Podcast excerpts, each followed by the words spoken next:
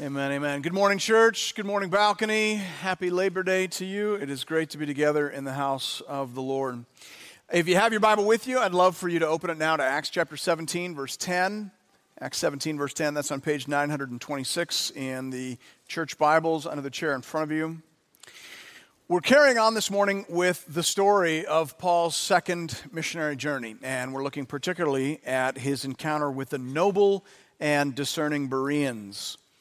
Uh, the Bereans are often held up as a model of how to listen and hear the word of the Lord. So, John Stott, for example, says here Luke obviously admires their enthusiasm for Paul's preaching, together with their industry and unprejudiced openness in studying the scriptures. They combined receptivity with critical questioning, close quote. That's, that's good listening. And that's why we've got camps named after the Bereans. Uh, we've got publishing houses named after the Bereans, lots of churches. It's hard to go into a medium sized city in North America and not find at least one Berean Baptist church or Berean Brethren Chapel or something of that nature. Uh, they're held up as an example. We love the Bereans. And uh, of course, if you travel in Christian circles for any length of time, eventually you're going to sit in a Bible study or you're going to sit under a sermon where someone is telling you to be like the Bereans. But how do you do that? And why is it so incredibly hard? Those are the big questions that I want to wrestle with this morning, and my plan is to look at those questions in reverse order. But let's begin with the text. Hear now the word of the Lord, beginning at verse 10. The brothers immediately sent Paul and Silas away by night to Berea. And when they arrived, they went into the Jewish synagogue. Now, these Jews were more noble than those in Thessalonica. They received the word with all eagerness, examining the scriptures daily to see if these things were so. Many of them, therefore, believed, with not a few Greek women of high standing as well as men. But when the Jews from Thessalonica learned that the word of God was proclaimed by Paul at Berea also, they came there too, agitating and stirring up the crowds. Then the brothers immediately sent Paul off on his way to the sea but Silas and Timothy remained there. Those who conducted Paul brought him as far as Athens, and after receiving a command for Silas and Timothy to come to him as soon as possible, they departed. This is the word of the Lord. Thanks be to God. As I mentioned, this story is usually held up as an example for us to consider in terms of how to listen to and hear the word of the Lord. The Bereans are way better listeners than the Thessalonians. The, that was the, those were the folks that Paul had visited prior. Uh, they were bad listeners. They got themselves all riled up. They, they're the classic um, sort of temper tantrum listeners. They stuck their fingers in their ears and started you know, making loud noises. We're not going to listen to you. And they stirred up a mob and drove Paul out of town. And of course, they're way better listeners than the Corinthians, although we're kind of thankful that the Corinthians were bad listeners, aren't they? Because uh, as a result of, of you know, making a complete hash of, of the gospel, we got two clarifying letters that are really, really helpful. No letters to the Bereans uh, because they were very good listeners. So thankful for, for that.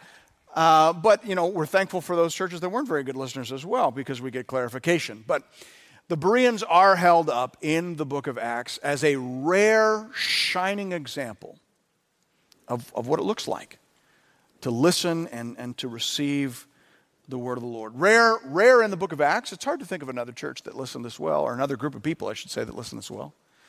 But even rare, I think we would all agree today. And so I think it would be helpful for us to begin there. I want to start by asking the question why is it so hard for us to be like the Bereans?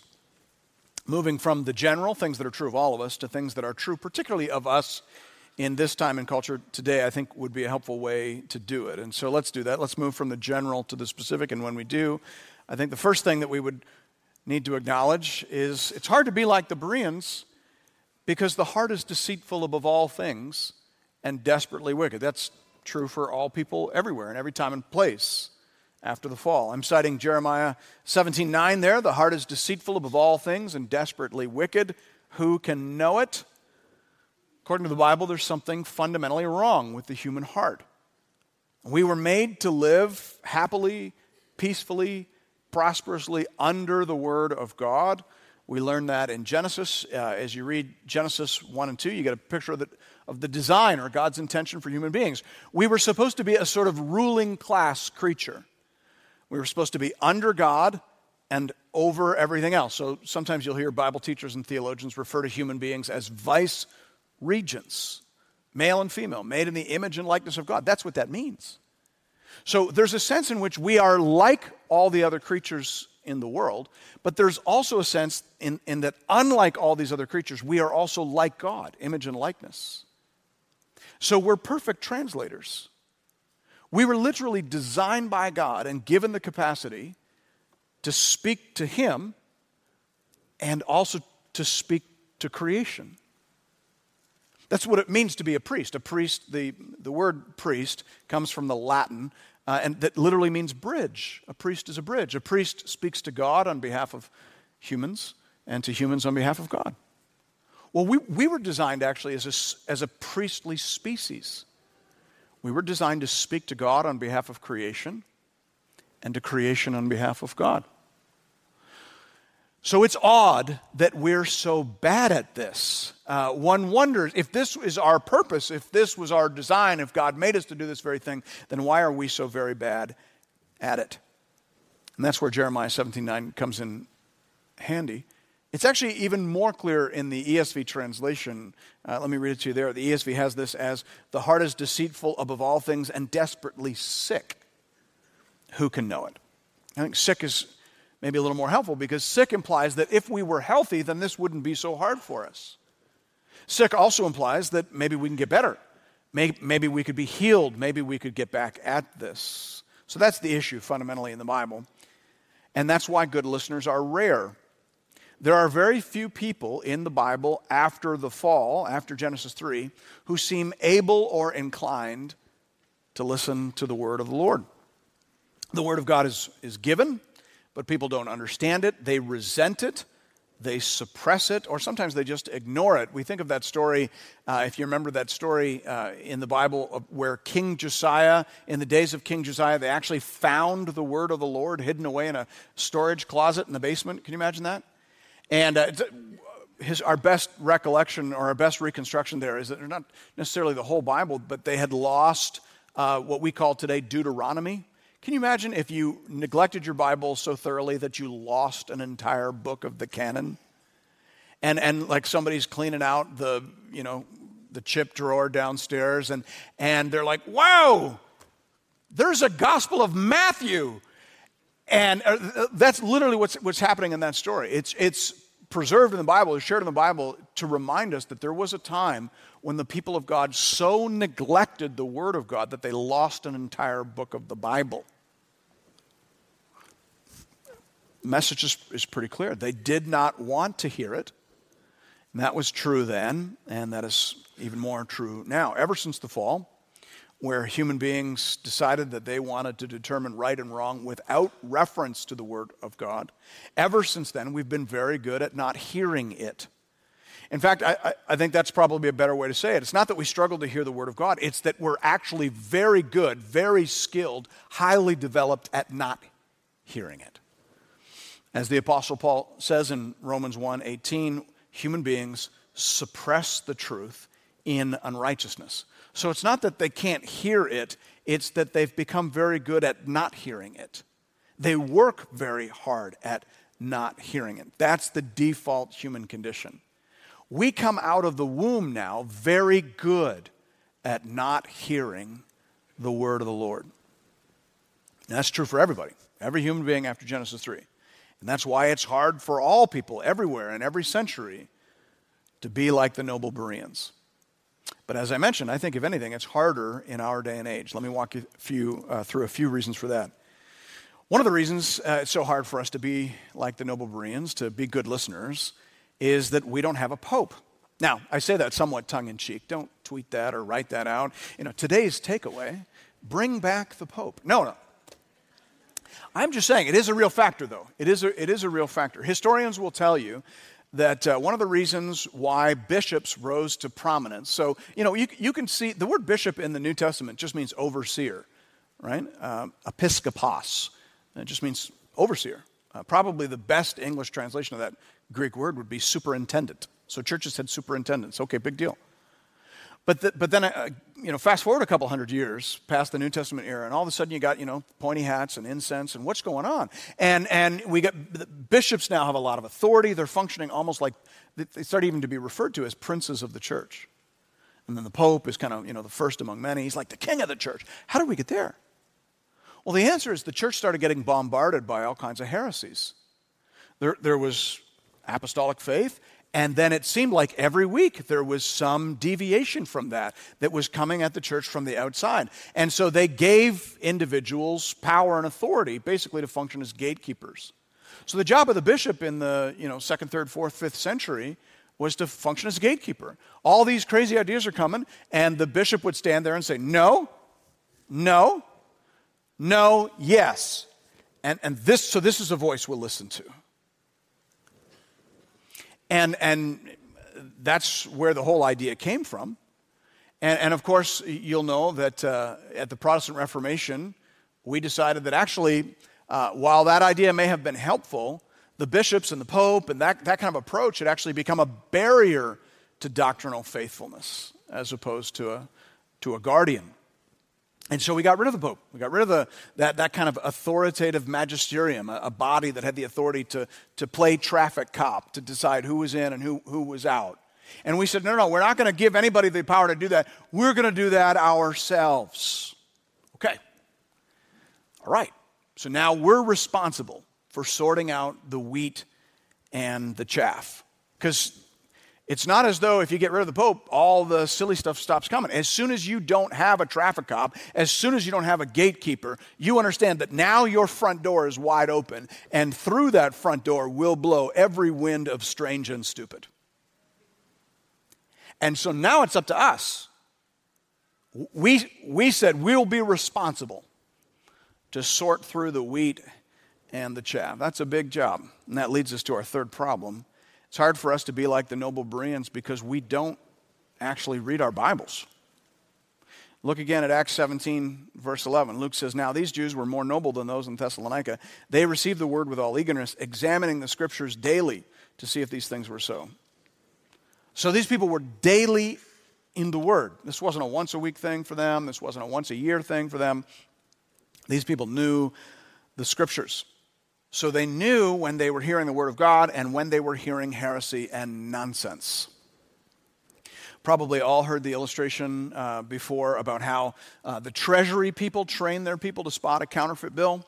Right? The treasury people are, are taught to study real $100 bills, to, to know them like the back of their hand, right? Because if, if you know a real $100 bill, if you know the color, the contour, the texture, the paint, the script, and the security features, if you know that like the back of your hand, then you're not going to have any trouble whatsoever spotting counterfeits. That's the idea. And of course, it works exactly the same way when it comes to hearing and discerning the Word of God. If you know what the Bible says, then you're going to be able to test the spirits, as John says. 1 John 4 1. Beloved, do not believe every spirit, but test the spirits to see whether they are from God, for many false prophets have gone out into the world. This is one of the hardest things, I think, for very nice evangelical Christians like yourselves uh, to wrap your head around. This idea that not everybody who says that he speaks for Jesus actually does.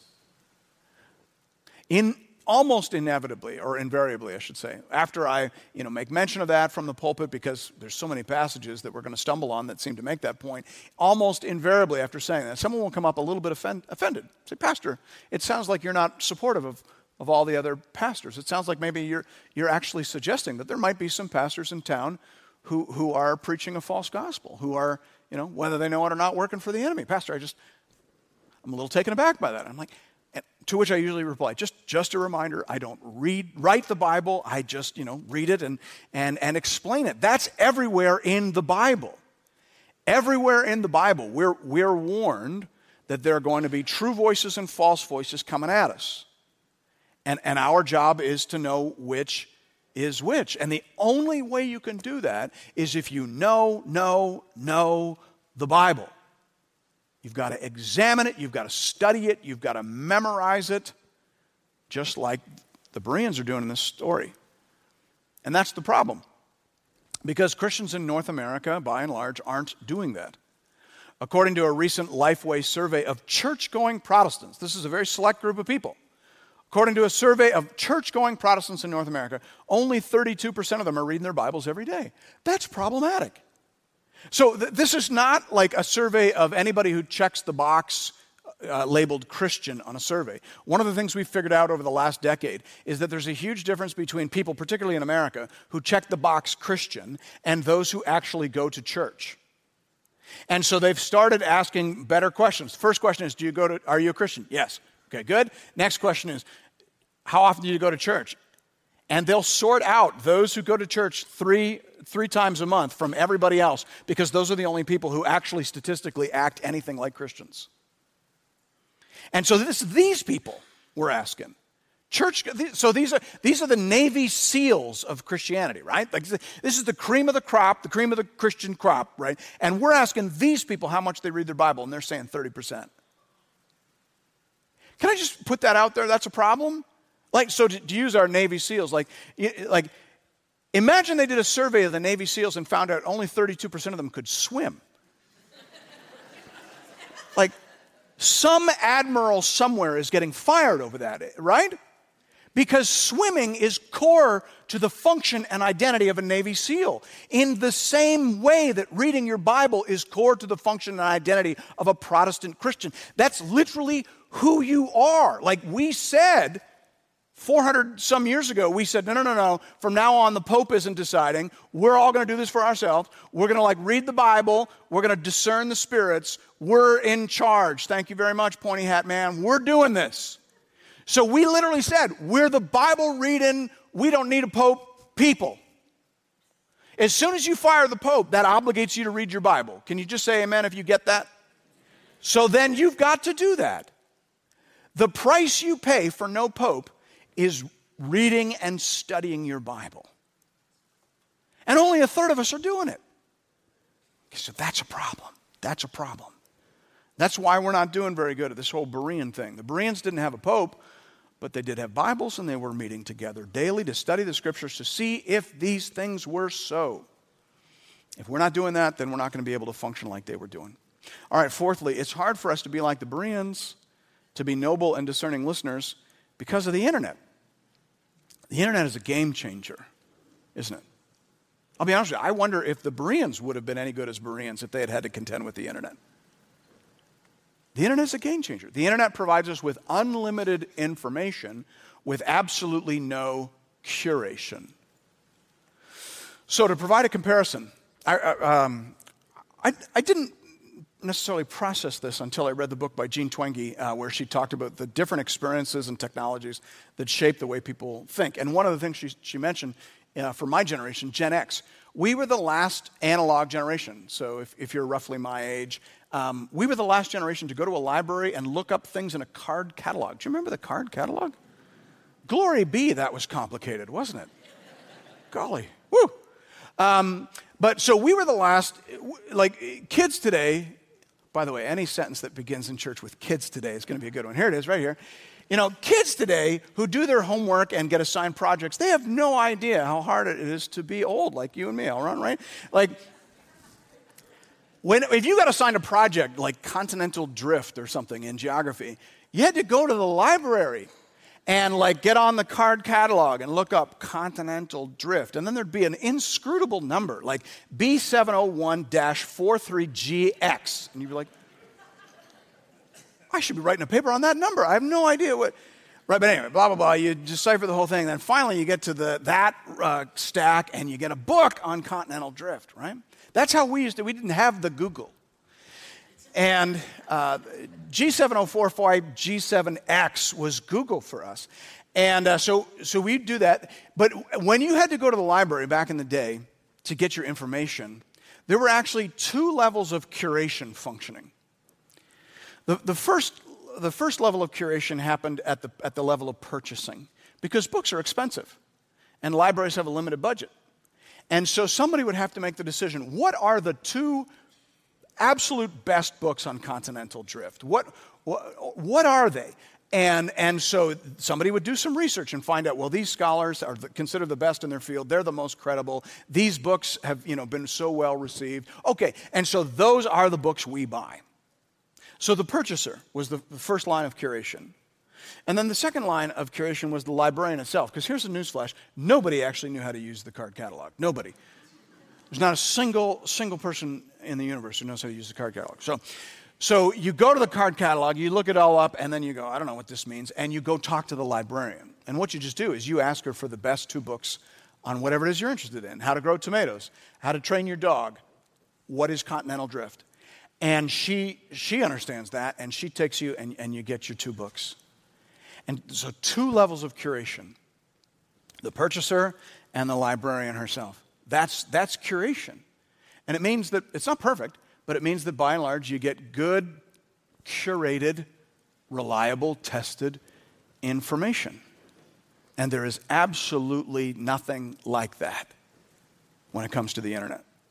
Any wackadoodle now can write a blog or an article, and if he or she knows anything about what's called SEO, search engine optimization, then their article can be the first article you see whenever you put your search into Google, regardless of whether it has any worth or merit.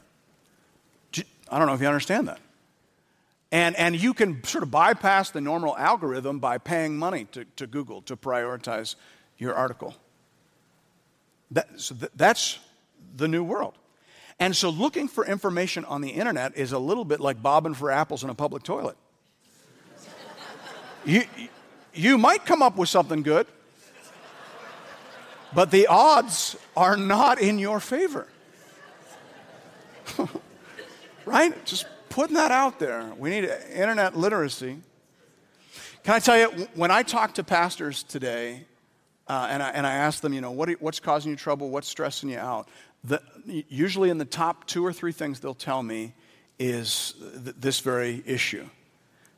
They, they feel that their churches are being divided and, and undermined constantly by internet preachers and bloggers. So you think about the dynamic. You, you listen to about 40 to 45 minutes every week from your board approved and board held accountable uh, preacher. 45 minutes. But there are people in this congregation who are listening to 8, 10, 12, 20 hours a week of internet preachers and, and reading internet bloggers. Nobody in here knows who they are. Nobody knows whether they're trustworthy or not. That's a huge issue. Churches 30 years ago used to split when either a pastor or an elder went sideways and they took people with them.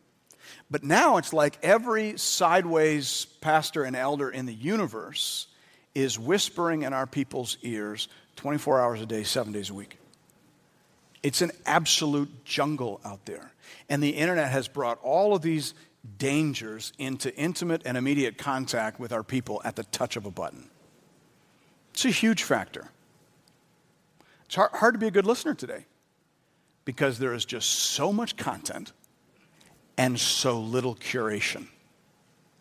Which leads to the final factor I want to draw your attention to here. It's hard to be a Berean today because of individualism. These people, the, the Bereans in the story, they were listening together, right? I don't know if you noticed that. They didn't receive Paul's message at home right, as a link they could click that they could listen to through their earbuds while they rode the subway to work, looking up passages perhaps on their phone. That's not what it says. Acts 17, 11 to 12 says, They received the word with all eagerness, examining the scriptures daily to see if these things were so. Many of them, therefore, believed, with not a few Greek women of high standing as well as men. So those are all plural terms. And actually, in the Greek, it's far more explicit than in the English. The, the, the, word there that I've underlined, examining, is actually a nominative plural masculine participle. You don't need to be a you know, Greek whiz to understand that. It just means that the they there, it's a plural participle. They is implied. It's not saying that he or she examined these things, it's saying they examined these things. This was a corporate or congregational endeavor from start to finish. That's just not how we do things anymore today, is it? We do most of our listening on our own. We do most of our thinking on our own. That's part of the problem. It's hard for us to be like the Bereans because we don't have the same instincts as the Bereans had. When they heard something new or challenging, they would come together and, and, and they would listen together and they would speak to this matter together and they would study together.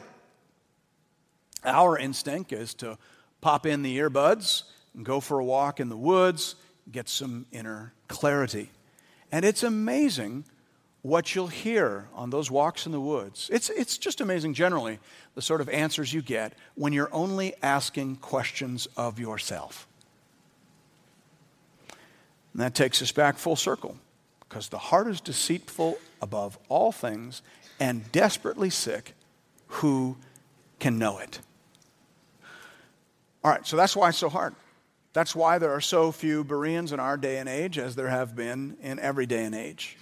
Remember, this, this was rare. Even in the book of Acts, the Bereans stand out like a sore thumb as a particularly good and noble example of what it looks like to hear and discern the Word of God. So we've got a high bar, but there are resources that the Scripture points us to that can allow us to make progress. So let's talk about those. How can we be more like the Bereans? Or to put it more simply, how can we become better listeners? That's the question I want to end with. Given how hard it is, we've just laid out some of the challenges. Obviously, I think the first thing we need to do is pray for ears to hear. Pray for ears to hear. If human beings are bad listeners, right? If we're coming out of the womb as bad listeners, if, if we're born into this world with a built in defense mechanism against the Word of God, then we need help. We need grace. We need some kind of divine intervention to kickstart this process. In the Bible, after the, after the fall, there is a sense in which listening is a gift. Moses said to the people of Israel near the end of his life, he said, But to this day the Lord has not given you a heart to understand, or eyes to see, or ears to hear. I think that's one of the most important verses in the Bible in terms of understanding the development of salvation, right? So just because people stopped listening doesn't mean that God stopped speaking. Praise the Lord. Right? Isn't that kind of like uh, really that's just the same point that's made in Genesis chapter 3 where people turn away from God and who goes looking for who? God goes looking for them. He's speaking but they're what? Hiding. And, so that's cool. Uh, there's this major theme in the Bible where we turned away from God but he didn't turn away from us. He kept speaking, he kept calling, but we didn't hear very well. We, we didn't have, something extra was needed. So it, just the Word of God, and boy, doesn't it feel weird to put the word just the Word of God? Just the Word of God wasn't enough. Be, because now they developed this ability to deflect and to distort and to self deceive. But thanks be to God, God, God kept speaking. But then, as the story goes on, as you keep reading your Bible and you get to Jesus, you see that now this grace of, of helped hearing is entering into the world through the person of Jesus Christ. That's why Jesus would often end his sermons by saying, Have you ever noticed this? He who has ears to hear, let him hear. And you ever like, Jesus, how many not ear people do you know? Like there's that one guy, right, who got in the cheese slicing accident, right? But like, how many, how many people are you preaching to that don't have ears? But this is Jesus kind of riffing off of what Moses said in Deuteronomy 29. He's saying, hey, listen, I'm here to help you hear. Are you hearing? Oh, if you're hearing, blessed are you. Blessed are you that you've come under my grace. That's why he would often say to his disciples who stuck around afterward to ask questions, he'd say, Oh, blessed are your eyes, for they see. Blessed are your ears when they hear. And every time they got something right. Do you remember uh, Jesus says, you know, who do, you, who do the people say that I am? And Peter gets it right, kind of. He's like, you know, you are the blessed one, son of the Most High God. And, and what does Jesus say? Way to go, Peter. You really, you really worked hard on that. You did your homework. You parsed your Greek. Way to go, buddy. What did he say? Oh, Simon, blessed are you, for flesh and blood has not revealed this to you, but my Father is in heaven. You remember that? Hearing is a gift. It's a gift, it's a grace. And so if you want to hear, if you want to be a good and noble listener, if you're sitting here going, I want to get it, I want to hear God then pray. Ask God to give you a seeing eye a hearing ear, and a believing heart. That's always been true, right? You've probably noticed, right? I'm trying to move from the general to the specific here. That's always been true. But can I just say that that is all the more true in our day and age? You've heard me refer, um, I'm sure, many more time, uh, many times in the past, to uh, the Catholic philosopher Charles Taylor. I call him a Catholic philosopher, but because he is. But um, he, he doesn't write Catholic philosophy, so to speak. He's actually he's a philosopher and a sociologist, but he happens to be Catholic. And he's done a lot of work trying to explain how our culture, Western culture, how Western culture went from a place where Christianity was really the root and core of it, the foundation of it, to the place now where it's been pushed to the margins, and we actually seem to be in this final stage where it's being pushed right off the plate. And, and you know, we, people today tend to live in their moment of time. Uh, the old days for us is 1960 right? Uh, so we, we, we tend to have a very narrow view of history. But we don't seem to realize how much the world has changed over just really just 150 years. And so Charles Taylor kind of zooms out and he says, I just want you to understand what's happened here. He says, You go back, you know, just before, let's take 150 years. Whoop! You go back before that chunk. And he says, Do you understand that in this culture, it was basically impossible not to believe? There was so much cultural momentum so many forces and institutions pushing you in the direction of faith that the chance, I mean, let's think about it. 300 years ago in England or Germany or, or, or, or wherever in, in the Western world, 300 years ago, it's pretty much impossible that you would have woken up one day and said, you know what? I don't think I believe in God. Uh, you know what? I think we're all just computers made of meat. And you know what? I think the universe is meaningless. And you know what? I'm going to decide today my own morality.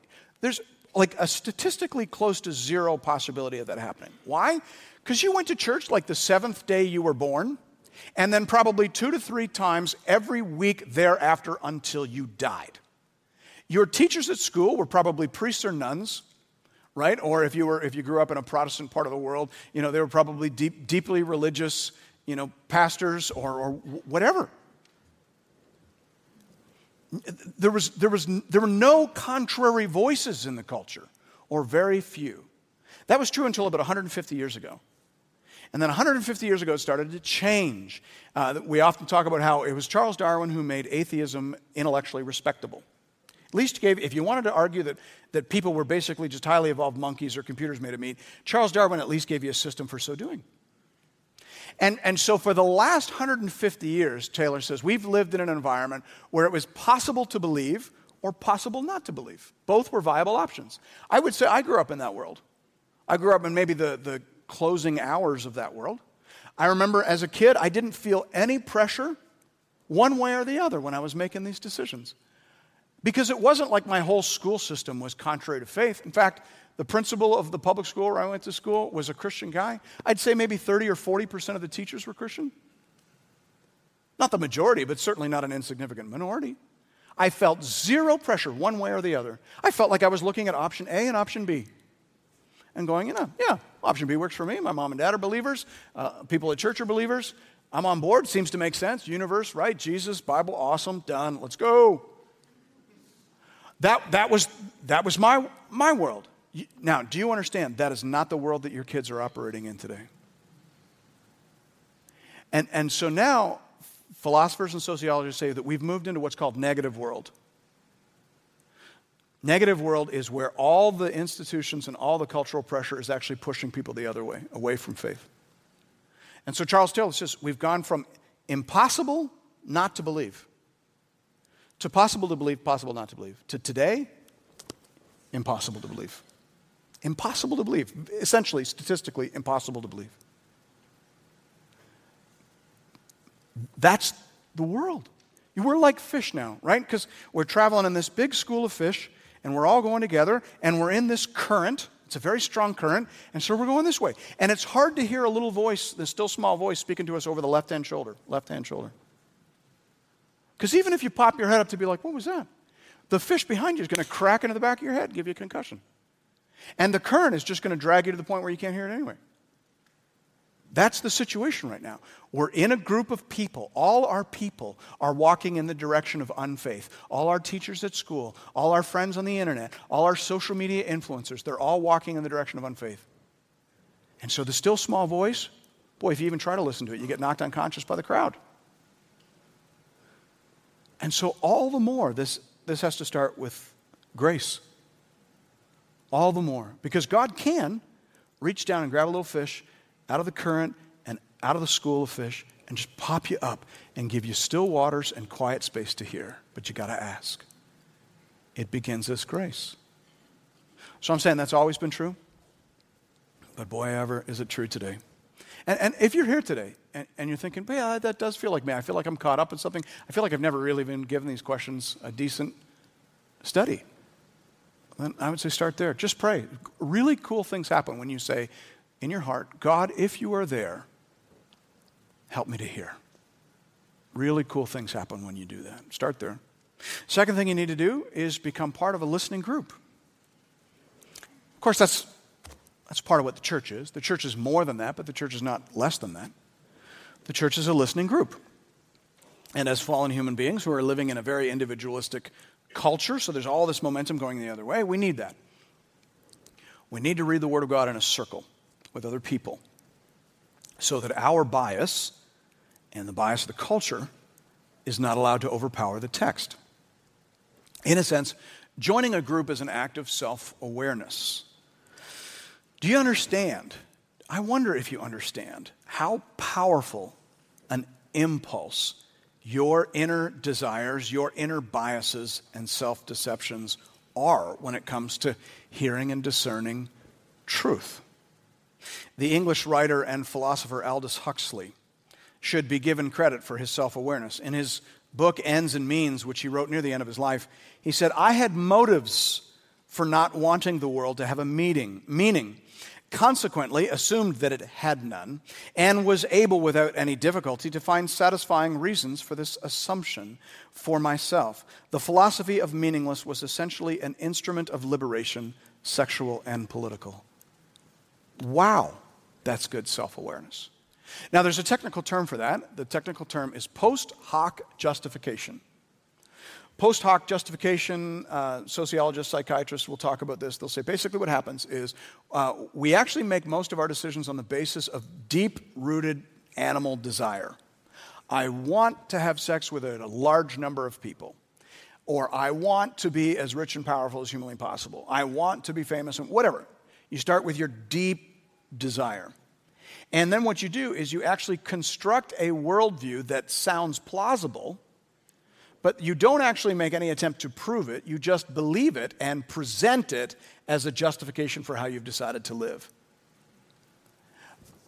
True word of a lie, anthropologists will tell you this is how most people make decisions. They convince themselves that they're independent thinker. No, no, I arrived at that. No, you didn't. You wanted to go this way, so you concocted a narrative that justified your going this way. Now, we all know that's true. Oh, I said we all. Uh, Anthropologists will tell you they know this is true. Psychiatrists will tell you they know this is true. Most people don't know this is true. They don't realize that they're doing this. So, credit to Aldous Huxley for saying, you know what, as I look back over my life, I'll tell you what, it looks like I wanted to be a political rebel. It looks like I wanted to be a sexual libertarian. So, I made up a world where that was not only possible, but permissible, but a, a laudable.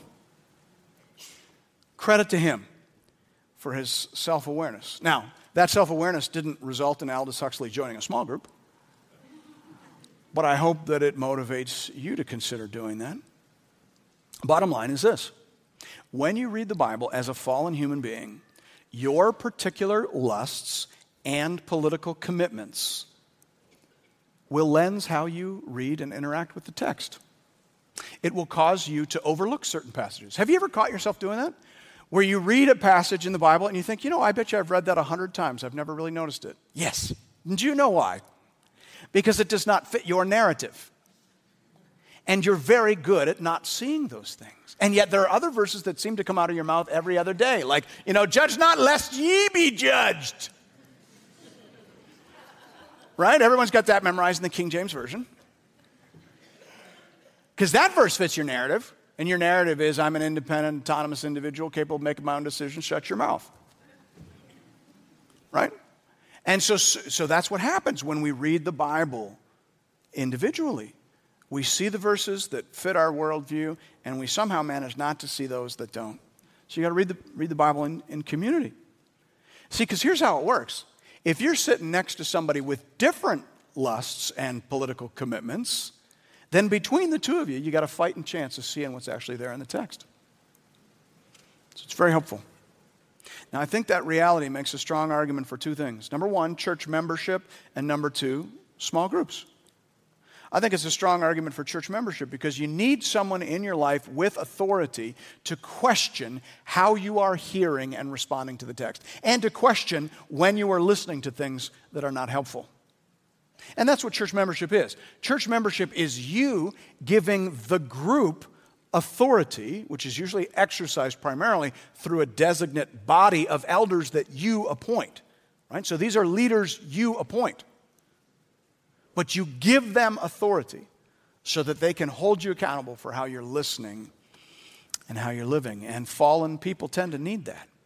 I mean, unless your heart has been less affected by the fall than the rest of us, you need that. And then I think it's also a strong argument for small groups or, or uh, adult learning classes or some kind of micro community learning experience. It's just helpful, whatever you want to call it, it's helpful to sit in a circle or around a table or in a room with Bibles on your laps where any question is fair game, where we can hear perspectives, where we can interact, where we can wrestle together as a group. When you do that, the weight of personal and cultural bias is diminished. We need that. Because of who we are, because of what sin has done to us and because of the particular times that we're living in. So pray for ears to hear, join a listening group, and then lastly, start and end with Holy Scripture. Of course, that's the primary lesson that we're supposed to take away from the passage, and rightly so. Luke tells us they received the word with all eagerness, examining the Scriptures daily to see if these things were so. That's the perfect balance, isn't it? They were open minded, but not so open minded that their brains fell out. They, they took everything they heard and they tested it against the prophecies, principles, and parameters of Holy Scripture. That's exactly right. And that is the practice that we will need to commit to if we are to remain a faithful, gospel preaching, culture reaching church in the years and decades to come. We can't avoid the fact that we live in a confusing world. We can't shut out the culture. You know, I will confess to you that I have prayed that the Lord would crash the internet. I usually pray that when I'm having a hard time with my kids, right? Because it's just, you know, how do I compete with that? I talk to them for half an hour after dinner. We open our Bibles together, right? Drag them to church and, and all that. And, but then what, like eight hours a day? This. I have literally prayed that God would crash the internet. I have prayed that He would crash the electrical grid because I don't know how else you get rid of the internet. Anyway, the Lord has not listened to those prayers. and so, until that happens, we need to be better at discerning. We need to be better at discerning the voice of God among the rush and crash of other voices. We need to start with the Word of God. We need to read the Bible before we watch the news. Can I tell you, a flag goes up for me when people are offended by what the preacher or what the Bible says because it conflicted with what they heard on the news. And I don't care what news station you listen to. But that's just a flag for me. I wonder, are you offended when the news conflicts your pastor or your Bible? Or does the offense only run the other way? Well, see, because sometimes we, it's the order of operations, right? I'm not against you watching the news. But do you watch the news through the lens of your Bible? Or do you read your Bible through the lens of the news? So we got to start with the Bible. You got to read the Bible before you flip on the news, before you get on the bus, before you go to work or go to school. You got to start with the scriptures. And we need to take everything that we hear out there back to the scriptures, as did the Bereans. We need to begin and end with the Word of God. Because the grass withers and the flower falls, but the Word of the Lord remains forever. Thanks be to God. Let's pray together. Our Heavenly Father, we confess our frailty today. Our minds are sick. Our minds are fallen. We thank you for the renewing and restoring grace of God in Jesus Christ. We thank you for our, how our hearts soften under his love and influence. We thank you for how they are filled with the Holy Spirit so that we can begin to cry, Abba, Father, so we can reopen this dialogue between ourselves and our Creator. Lord, that's what we lost in the fall, and that's where our healing and restoration will begin when we can hear your voice again. But there's lots of noise. And so while we wait for your return, help us to be more like the Bereans, help us to be better listeners, help us to be mindful of our frailty, to be mindful of the influences we are subjected to, and to stand strong and confidently on the unchanging Word of God. We ask in Jesus' name, amen.